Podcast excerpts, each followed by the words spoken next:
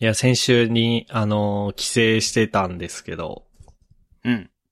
その時に、ふっくんと二人でドライブしながら収録したやつを、うん。収録っていうか、ツイキャスで生配信して、それをエピソード155かなにしようとしてたんだけど、156か。 6だね。なんかね、聞いてみたらね、うん。結構ね、車の音とかめっちゃ入ってたのと、うん。ふっくんの音、ふっくんの声がね、小さかったんだよね。その運転席側にやっぱスマホを置いてたからさ。うん。でもツイキャスの人たち、あれでちゃんと聞こえてたんだね。ツイキャスのリスナーさんたちは。 そうだね。一応、ニートの話した時にナイスニートって言われたもんね。ね。う。うんん。まああの、なんだろう。それで、いや、これツイキャスを編集してなんちゃらってやるのやっぱ辛いなと思って。うん。なので、156は、えー、ツイキャス版はお蔵入りにして、一人語りをしましたっていう感じですね。ありがとうございます。はい。すいませんでした。いやー、車載配信みたいにやってみたいんだけどさうん。やっぱあれかね、ピンマイクをつけて、それぞれに、うん。でやるっていうのがいいんだろうな。でもそれって生配信できんのかなうーん。まあ、できなくもないか。なんか、すうーん。いや、どうしようかな。 そうなるとノーパス欲しくなるな。ねえ。でも、ノーパソを車に乗っけんのはむずいじゃん。うん。なんか、そういう人、そういう、なんかそれこそネットブックって言葉が流行った時にさ、うん。車載でなんかそういうのやってる人いたしさ、今はテザリングとか全然使えるから、そういうのがやりやすい時代だと思うけど、うん。なんかそこまでしてって感じもしちゃうんだよな なんかそういうの、なんかさ、そういうのすごいやりたいっていう気持ちはあるんだけどさ、うん。実際やるとなんか、うーんってなっちゃうんだようん。うん。な。難しいね。 うん。難しいね。そこまでガチるほどかと言われたらって感じだよね。そうそうそう。まあ、そういう感じで、えー、っと、今日は二人かな多分、二人で。あ、そういうわけで、無事、関東、神奈川に帰ってきました。MK です。と、僕の出囃子は何かな。えっとね、iPhone に、えっと、自宅ではパーソナルモードをオンにして通知が来ないようにしますかみたいな、メンション、メンションっていうか iOS の通知が来てて、えいやでもちょっと待ってくださいよ iOS さん。え当方ニートなんで自宅で通知来なかったらもう何もないですっていう気分になりました。ふっくんです。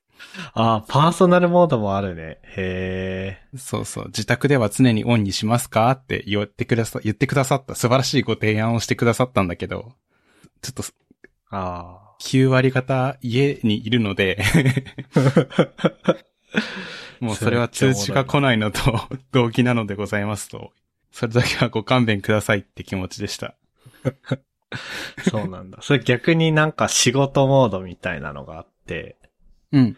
え、っていうか、多分 iOS のいつからか、多分最新とかじゃなくて、もっと2、3個前からだと思うんだけど、うん。もともとお休みモードっていうのだけがあって、うんうんうん。で、まあ、基本通知オフで、例えばその地震速報とか、そういうやつだけ個別に通知オンにできるっていうのがあったんだけど、うん。それのモードを複数選べるようになって、デフォルトで確か仕事とパーソナルみたいなのがあって、っていう感じだと思う。はいはいはいはい。なんか僕も電話帳にさ、自分の会社登録してて、うん。自分、ん自分、電話帳の自分のエントリーに会社住所みたいなの登録してて、うん。そしたらなんか、あれでもそれを元に見たのか自分で設定したのか忘れたけど、会社に近づくと仕事モードになって、おー、仕事以外の通知オフになるね。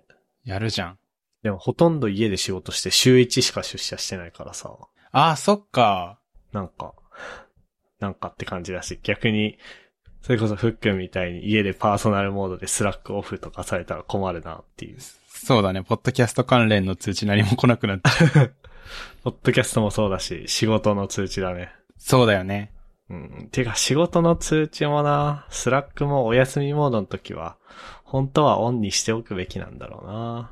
うーん。なんかさ、システムのエラー通知とかがさ、うん来る時もあるから。まあまだ、僕がやってんのは 2B の業務系のシステムだから、2C みたいにこう、24時間365日動かしておかなきゃっていう感じではないけど、確かにね、実態とちょっと合わない場合、ケースが起こりうるね。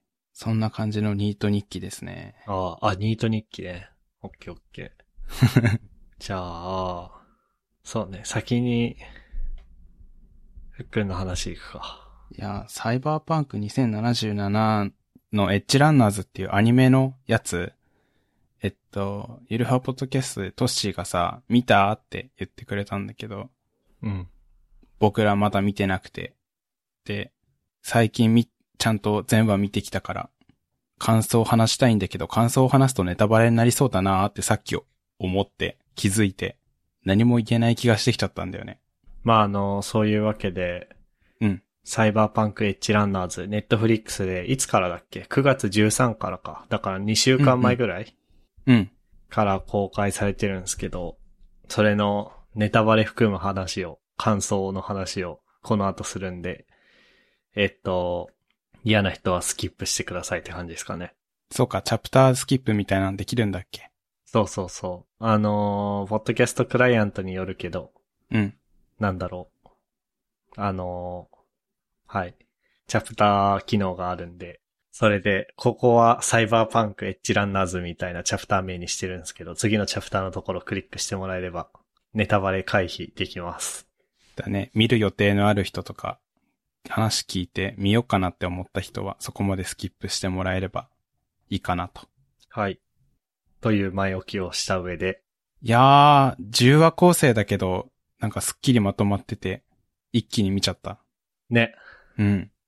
えっと、なんだっけな、ネットフリックスにね、監督のインタビューが上がってて、ああ、そそう。で、なんか、ちょっと昔の、あの、アメリカの映画の、あの、どんどん主人公が、あの、なんだろう、ヒロイン的な、綺麗なお姉さん的なヒロインに、あの、ついていっちゃって、最悪な道にどんどん落ちていくみたいなう。うん。ストーリーの発注があったんだって。へえ。で、それを日本のアニメで味付けしたみたいなこと言ってて、いや、まさにその通りじゃんと思って。確かに。ね。あの、裏、裏の世界の最悪な道にどんどんどんどん落ちていくっていう、まさにそのストーリーだったなって思って。うん。あれだね、一回、あの、MK 帰省して一緒にドライブしてる時に一回話しちゃったから、何話せばいいか一瞬わかんないけど、ああ、そうだ。話したけど、うん。話したけど収録はしてないよ、それは。そうだね、あの話、ツイキャスとともに消え去ったか。あ、いや、そうじゃなくて、うん。その、 二人でドライブしてた時の、行きに話したじゃん、確か、サイバーパンクの話は。うん。で、しあの、ツイキャスしてたの帰りだから、うんうんうん。あの、どこにも残ってないと思うよ、この話は。なるほどね。そうか。まあ、いやでなもん、か事実としてそ二う人で話したからな、っていうのはあるよね。そうそうそう。一回話して満足は、なんか気持ちがね、満足しちゃうよね。一回話すと。うん。です。あの、ゲームやり直したくなったっていうのがあるかもしれない。ああ、そうだね。なんか実際あの、エッジランナーズ公開してから、うん。ゲームの売り上げもめっちゃあの、伸びたらしいしね。あ、なんかニュースで見た、それ。うん。あのー部屋がまんまだったりとか、道ね、街並みがまんまだったりとか、そうだね。街並みとか、あのー部屋の中の、それこそパソコンというかコンピューターとかの画面とかもまんまだったりしたね。ね。あと、相手をハッキングするみたいな、パズルゲームみたいな UI もうん。ゲームまんまで。ね。そうそうそう。いやーうん。えっと、今日のお昼ぐらいに YouTube で、あの、ネットフリックスのそのインタビューの動画見てたら関連動画に、えっと、エッジランナーズの聖地巡礼をするみたいなテーマのはいはいはいはい。ああ、ゲいいね。ゲームプレイの動画が上がっていて、うん。そこ、そこで、あのー、景色のところ行ってまんまですねっていうのと一緒になんか、えっと、ゲームの最新のパッチを当てると、例えば、あの、めちゃくちゃネタバレなんだけど、あの、レベッカっていうキャラクターがいたじゃないあの、うん。銃撃ちまくってる妹ね。女の子。そう、妹。で、荒坂のビルの下ら辺に行くと、レベッカの銃が落ちてるみたいな、ゲーム内に。ええとか、ー、それあは、とはこれは、そこでレベッカが死んだってことだよね。そうですね。うん。うんマジ悲しい。そう、まあ、そういうことだね。そこに行くと、レベッカの銃が落ちてるというパッチが最近あったらしいっていうのと、あと、これは結構前からなんだけど、あのーアニメってさ、ゲームの前の時代の話っそうだね。ていう位置づけだから、何年前っつってたっけ何年前だっけえーと、パッと出てこないなぁまあ、数年前だよね、ゲームの。ね。で、えーっと、ゲーム内にアフターライフっていうバーが出てくるじゃないうん。で、そこで提供されてるカクテルの名前って、あの、ナイトシティで伝説になったサイバーパンクの名前がカクテルの名前になってるっていうゲーム内設定あったんですけど、ああ、あったね。あったあった。で、そこのカクテルゲーム内で見ると、うん。うん。デイビッド・マルティネスってあるんだよ。マジでえ、それってそう何アップデートされて追加したとかじゃなくてね。結構前からそおー、ほう。ん結と構だ熱。くない熱っ。そう、伝説になってたんだよ、あの一夜で。えー、これはね、うん。 2020年12月の、え、これ今ちょっと僕が読んでる記事共有するんだけど、うん。えーっと、なんだこれ、ど、どう、ドーペドープなんて読むんだこはいれはいは。これはドゥープか。ドープかなわかんない。ドゥープか。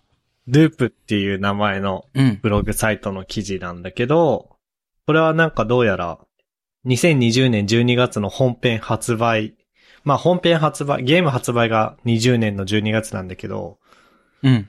どうやらその頃に、その頃からあったらしくて、このカクテル。うんうん。すごいすごい。すごいよね。これ、あのーその動画で知った時にすごい胸が熱くなった。あの、カクテルの説明には、ウォッカのロックにニコーラを少々、高みを目指して派手にくたばれって。これまさしくアニメのあれじゃない内容じゃないね。ねえ。アダムスマッシャーとバチバチにやり合ったって感じだよね。ねえ。うん。そう、この話がしたくて、でもめっちゃネタバレだなと思ってどうしようか迷ってたんだよね。あ、確かにこれはネタバレ注意の、あのーあれをしといてよかったね。そうそうそうそう。あ、こ、これはすごい。え、ちょっと、サイバーパンクやりたくなったな。ちょっと、忙しいんだけど最近。ずっと今、タイコフやってるからさ。タルコフやって、サバゲ行 って、忙しいね。サイバーパンクやって、全部時間、なんかコストのかかる趣味じゃん。うん。へえ、マジか。えー、どうしよう。明日休もうかな、仕事。明日休んでずっとサイバーパンクやろうかな、とか思っちゃうよね。ねいや、しかももう一つ隠しアイテムがあってさ、うん。あえーっと、デイビッド君が住んでたマンションうん。は実際には入れないんだけど、隣、うんすぐ脇にゴミ捨て場があって、うん。そのゴミ捨て場に、あの、デイビッドが君が着てたジャケットがあるらしい。えー、え、それはアップデートで追加されたのそうそうそうそう。すげえなーいや、すごいなー超熱い。これで、あの、キャラメイクによっては、なりきりができる。ね。うん。なるほどなーいや、そういう、なんかさうん。あのーこれ来るよ、こういう感じ。あのーオープンワールドのゲームが映像作品化されたら、うん。そのオープンワールドのところに、まあ、そのアプリで追加するでももともと伏線的な感じであるでもいいけど、うんうん。この感じ来るよ。あーめ、流行りそうっていうか流れ、通例になりそう。ね。うん。めっちゃ熱いもんな。いやー、久々に胸熱な展開でした。あのーゲームの、ゲームの中への展開も含めて、うん。よかった。めっちゃいいじゃん、それ。ねえ。そう、これが話したかった。素晴らしいね。 素晴らしい。なるほどななんかさ、でもあれだね。うん。でもなんか、前もさ、話したけどさ、うん前も似たようなこと話したけどさ、結局あの、何すでに自分が知ってるもののうん。数年前を描いた作品だからさ、はいはい。もうさ、デイビッドとアダム・スマッシャーが戦うってなった時に、うん。もう分かっちゃったもん、結末が。うん、そうだよね。ああ、そうなんだって思って。だって僕らがゲームで戦ってアダム・スマッシャーを倒さなきゃいけないわけだからさ。う。うん。つまり少なくともアダム・スマッシャーは生きてるってことじゃん。そうだよね。で、アダム・スマッシャーの、これで逆にさ、変にさ、うん。あ温情というか、なんつうの、なんか、うまい言葉が見つからないけど、変な温情をかけてさ、うん。いや、実は、引き分けになって両方生きてますっていう風にすると、うん。デイビッドが死なないという意味では、うん。あのーまあ、悲しくないかもしれないけど、うん。でも、アダムスマッシャーの凄さが薄まっちゃうわけじゃん、やっぱり。そうだね。そこでゲームで V が、ゲームの時、ゲームの主人公は、まあ、僕らが操作するのは V だけどさ、うん。 V がアダムスマッシャーを倒したっていうことの凄さというかさ、そうだね。伝説その、で、しかもあれだ。あのジョニーですら勝てなかったアダムスマッシャーを、うん。ジョニーが乗り移、乗り、あれは乗り移ったでいいんだっけちょっともう、ゲまあームプレイしたのも昔だから、 あれだけど、まあ、そのね、一緒に倒したわけじゃんジョニーと V が。うん。それの凄さが薄れちゃうから、そうだね。やっぱりデイビッドは殺されるしかなかったんだよ。そうだねっ。ていうのを考えると、だからそれこそあれですよ。この間のオビワン、ケノビ見てて、オビワンとダース・ベイダーが戦ってたけど、いや、あれは旧三部作の何年か前の、何十年前かのドラマだから、いや、これ決着つかねえだろうな、みたいな。うん。うん。それと似たような気持ちにはなった。確かに。分かっちゃうっていう難しさはあるよ。うん、いや、でもちょっとなんか、あっけなかったね。そうだね。どんどん仲間死んでいくし、主人公も死ぬし。。ねデイビッドのね、まあ、これネタバレ OK だから言っちゃうけど、うん。なんか簡単に引っぺがされて、うん。まあ、いや、どうなんだろうな。僕、レベッカめちゃめちゃ好きだったし、キウイっていう、あの、キャラもめちゃめちゃ好きだったから、その、あっけなく死んだことに対する、その、まだ、もやもやがあるんだけど、うん。なんか、ストーリー全体見ると、まあ、そうなるよね。うまくまとめたよな、とは思うんだよね。うんうんやっぱあの結末が丸い、丸いと思う、納得はしてるんだけど。うん。だけどあっけなかったよなっていう感想も同時にあるというか。うん。どう、どうなんだろうね。あのあっけなさもサイバーパンク感を出すのに役立ってるみたいなところはないいいや、ある、めっちゃあると思や、だって結局さ、う。うん。コーポのさ、うん。圧倒的な資本の前にはそんななんか、うん。えっ、ー、と、なんて言うんだっけ。あの、フィクサー、サイバフィクサーじゃなくて、サイバーパンクか。うん。サイバーパンクの人たちも、コーポの前にはっていうのをよく表してるじゃん。あの、あっけなさは。ー。そうだね。うんうまあ、そうね。悲しいね、でも。ん。ね。でもあれだね。あの、逆にこういう終わり方をしてくれた方が、うん。変に、変に続編を期待しなくなるからいいんじゃないあー、まあ確かに。これで、ポンとね。これ単体で見れるっていう意味では、うん。スッキリしてるかもしれない。ね。うん。まあ、サイバーパンクエッジランナーズはそんなところっすかね。そうですね。じゃあどうしようかな。今どんぐらい話したんだあ、もう結構話したんだね。じゃあそしたら、そうだな。まあせっかくなんで、北海道帰った話でもするか。しましょうか。まあなんかあの、まあ毎年、毎年でもこの時期か、だいたいなんか9月ぐらいに北海道帰ってんだけど、うん。いつもなんか1ヶ月とか、2、3週間とかいて、その、うんまあもちろん休みも取るんだけど、実家から仕事するみたいな感じでやってたんだけど、うんうん。まあなんか、週1義務出社になって、うん。そういうことがやりづらくなったっていうのもあり、今回は、もう完全に、ちょうどちょうど一週間かなそうだね。金曜の夜に羽田から新千歳まで行って、で、次の週の土曜日の昼ぐらいに、えー、まあ、帰ったんで、ちょうど一週間ぐらい、まるっと休みを取って、えー、まあ、実家に帰ってましたと。うんうん。で、なんかぶっちゃけこっちの方がいいなーって思った。なるほど。うん、なんかね、いや、それこそ、なんだろう、前に帰ってた時とは状況が違うっていうのもあるかもしれないけど、うん。その、こっちでしかできない趣味っていうものが増えたじゃん。うんうんうん。それこそ、まあ、サバゲーもそうだし、あとは、ゲームもそうだけど、ゲーミング PC でやるゲームね。そうだね。前はあの、大したゲームしてないというか、スイッチでできるゲームだったから、まあスイッチ持ってけばいい話だったから、あれなんだけど、まあゲーミング PC も、あとエアガンも持ってくわけにはいかないじゃん。うん。エアガン、あの、空港で、すごいめんどくさいことになるらしいし。うんうんうんうん。だからね、なんかね、な、なんか、これ以上長くいたらそわそわしちゃっただろうな、みたいな。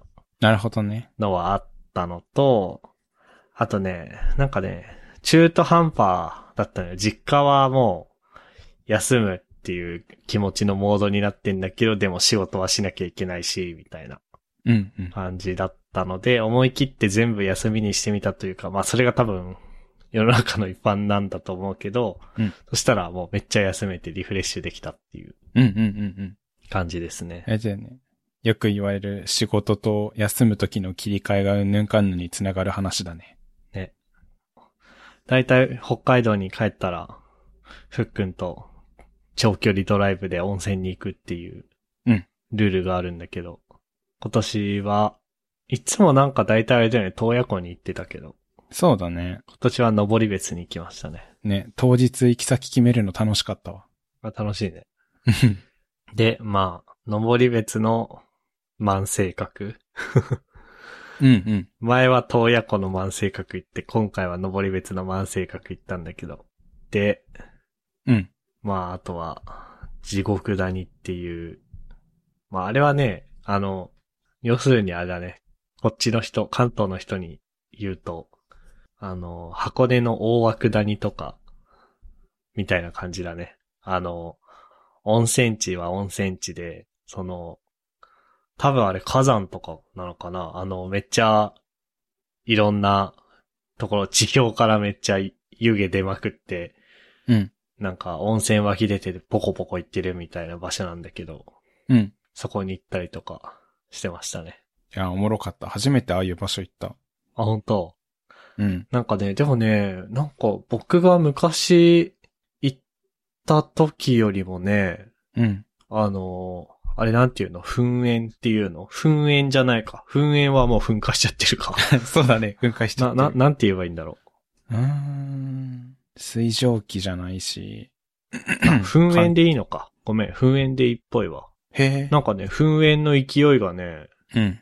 あ、噴気噴気だわ。ごめん。へえ。噴気ですね。失礼しました。噴気が、うん。なんかしょぼかった気がする。僕が昔見た時よりも。へえ。火山活動が弱まってる説なのか、季節か、かなね。なんだろなんかでもね、あれなんだって、ちょうど僕ら、僕が北海道に帰った頃ね、う。うん。なんか、なんだ、なんか、ひたすら、北海道のおしゃまんべに、うん。硫黄の匂いがする、巨大 な、あのー水柱うん。水中が上がっててらしくて、上がってたらしくへて。え。約うん1キロ離れても全然見えるらしい。レベルの。え、すごっそう。で、おしゃまんべと地獄谷の位置関係がよくわかってないんだけど。うん。あ、でもおしゃまんべあれだね。遠くはないね、登別から。うんうん。てか、隣あ、まあ、遠くはないけど、100キロは離れてるか。なるほど。ちょっと100キロ離れてるから関係ないかもしれないけど、なんか、わかんない。地面の底では繋がってて、そっちに 取られてたとかの、なのかな。ああ。まあよくわかんないけど。地面、地面の中で繋がってるありそいやなんか、まあでも、それでも結構インパクトがあったよね。ゴボゴボ言ってんのは。う。うん。ね、あのー本当に、目の前に大きな沼みたいなのがあって、うん。その沼は全部温泉で、真ん中の方とかめっちゃポコポコ行ってるみたいな。で、道歩いてても、ね。地面の穴から湯気吹き出してるとか。うん。で、常に全体がほんのり硫黄の香りするみたいな感じで。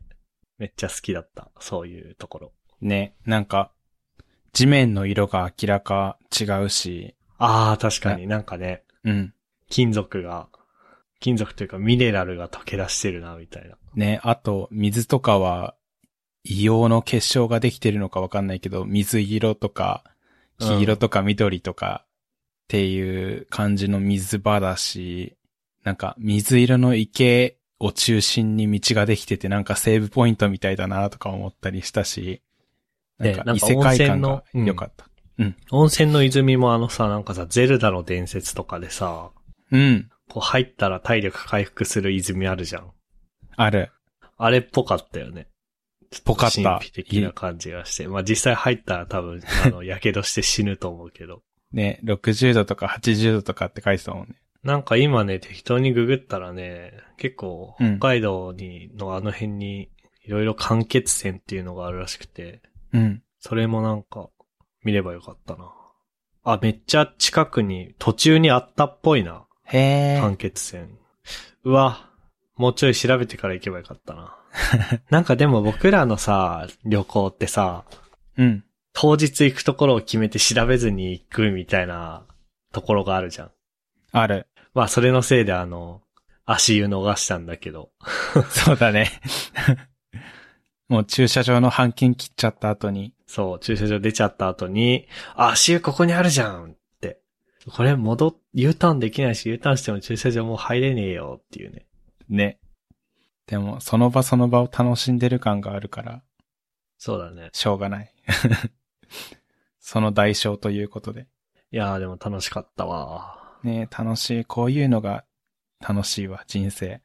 次、函館行きたいんだけどさ、うん。うん函館はさすがにね、計画していかないといけないと思うんだよね。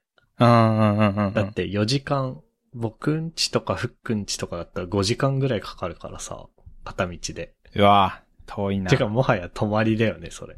あ、そうだよね。日帰りは移動時間長すぎて。ちなみに函館にも、そういう温泉の、函館も温泉地っちゃ温泉地だから、うん。そういうのがあって、そこはなんか植物園が併設されてて、植物園と猿山猿園うんみたいなのが併設されてるところがあって、なんかね、猿が温泉入ってんだよね。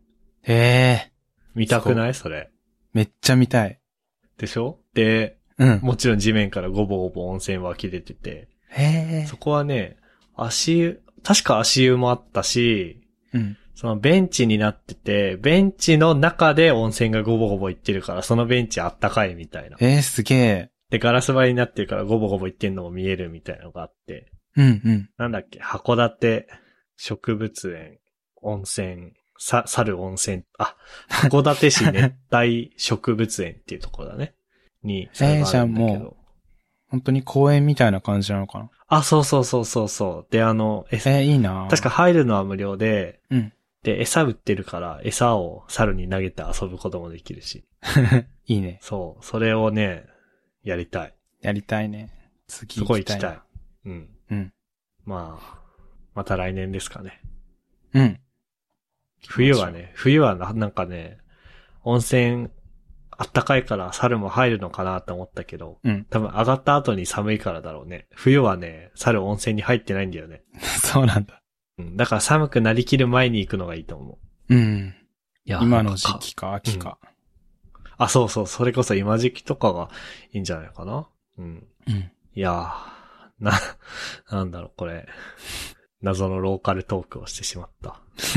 あ確かに。そう、あと聞いてほしい。あのね、ついに、その千歳のさ、僕ん家からフックん家に行く間の道路あるじゃん。あれはなんて言うんだうん。 ?36 号線。あれって36号線かなあれ山田電機の、千歳の、 めっちゃローカルトークだ けど、千歳の山田電機の道路ってあれ国道36号線だっけえーっと。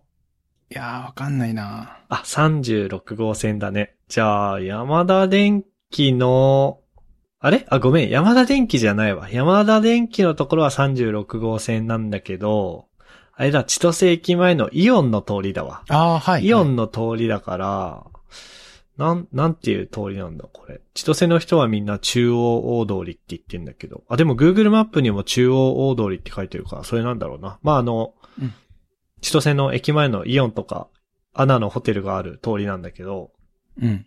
そこの通りについにスタバができてさ。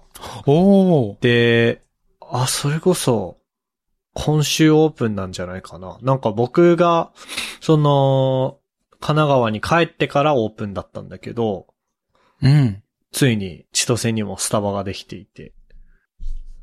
ついに。もともとあの空港にはあったんだけど、うん。まああの、空港にあるっていうのは、空港にしかないのは千歳にあるって言わないじゃんそうだね。まあ、っていうか、空港にあるだけのものを北海道にあるとは言わないし、うんうんうん。っていう感覚なんだけど、まあ空港のしかもフードコートのスタバだから、なんかスタバっていう感じのスタバじゃないんだよね。確かに。もちろん売ってるものは同じだけど、スタバってあれじゃん。なんかあのお店に、の空気感にお金払ってるみたいなとこもあるじゃんうん。でもなんか普通のフードコートだから、全然あれは僕はスタバとは認めてないんだけど、まああの、スタバができてて、千歳にも。感動した。おー。あ、もう Google マップに載ってるね。おー。これもオープンしてんのかなうん、多分オープンしてる。いやー、行きてえなスタバ行くためだけに年末帰省しようかなってレベル。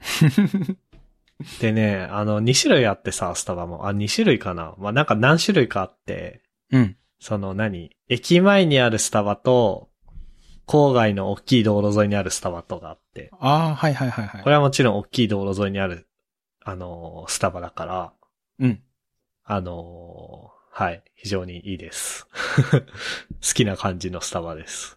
ルートサイドだ。いや、これさ、なんかさ、僕がさ、千歳を離れてからさ、千歳にいろんなものできてんだよね。あのーイオンにサイゼリアも来たしさ、サイゼリアだってさ、学生の時にあったらさ、絶対週、毎週さ、帰りに寄ってダベってたよね。絶対してたね。確かに。ねえそうだよね。うん。もう、あるし、まあ、スタバもそうだし、あとニトリもね、なんか大昔はね、あったらしいんだけど、うん。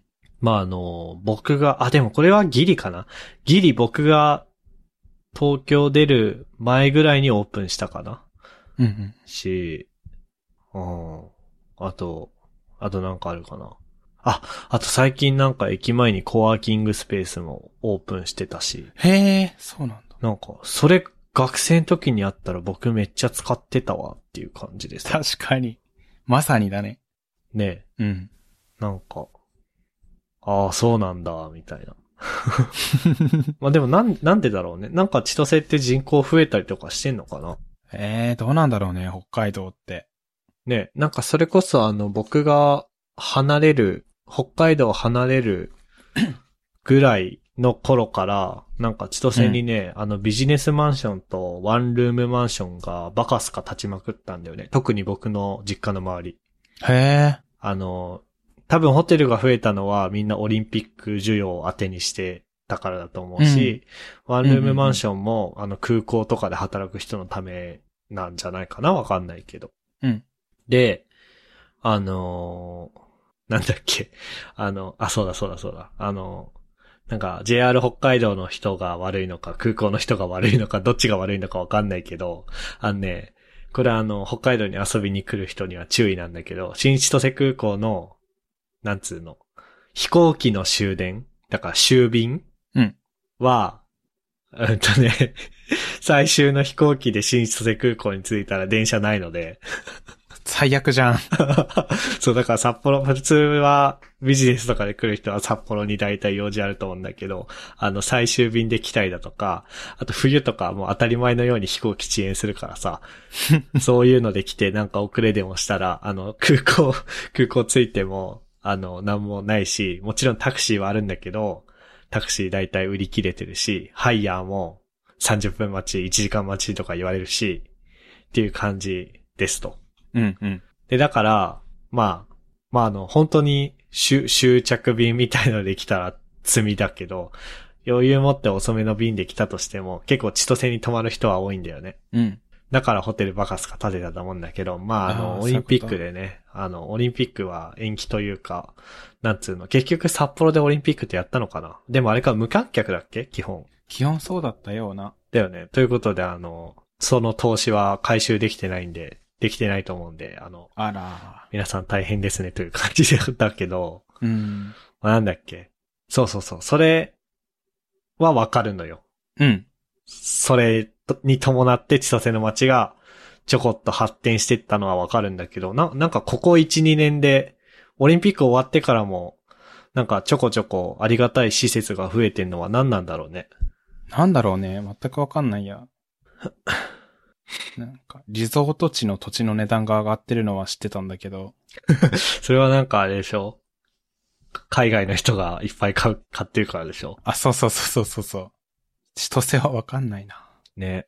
まあ、なんかでも今あの、国勢調査、令和2年の国勢調査結果を、あの、検索したら出てきたんだけど、うん。札幌市に次いで第2位の、あのー世帯増加率らしいね。へえ、すげえ。もちろんその人口とかに関しては、人口も19回連続で増加だって。うーん。ただ人口自体は多分千歳って結構少ないというか、1位はもちろん札幌で200万ぐらいいて、うん。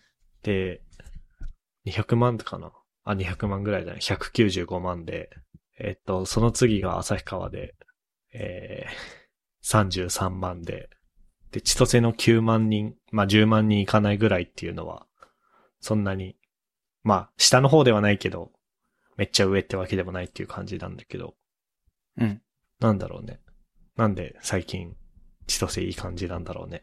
ね札幌が超人気で、そのベッドタウンとして、家が建ちまくったとかなのかな。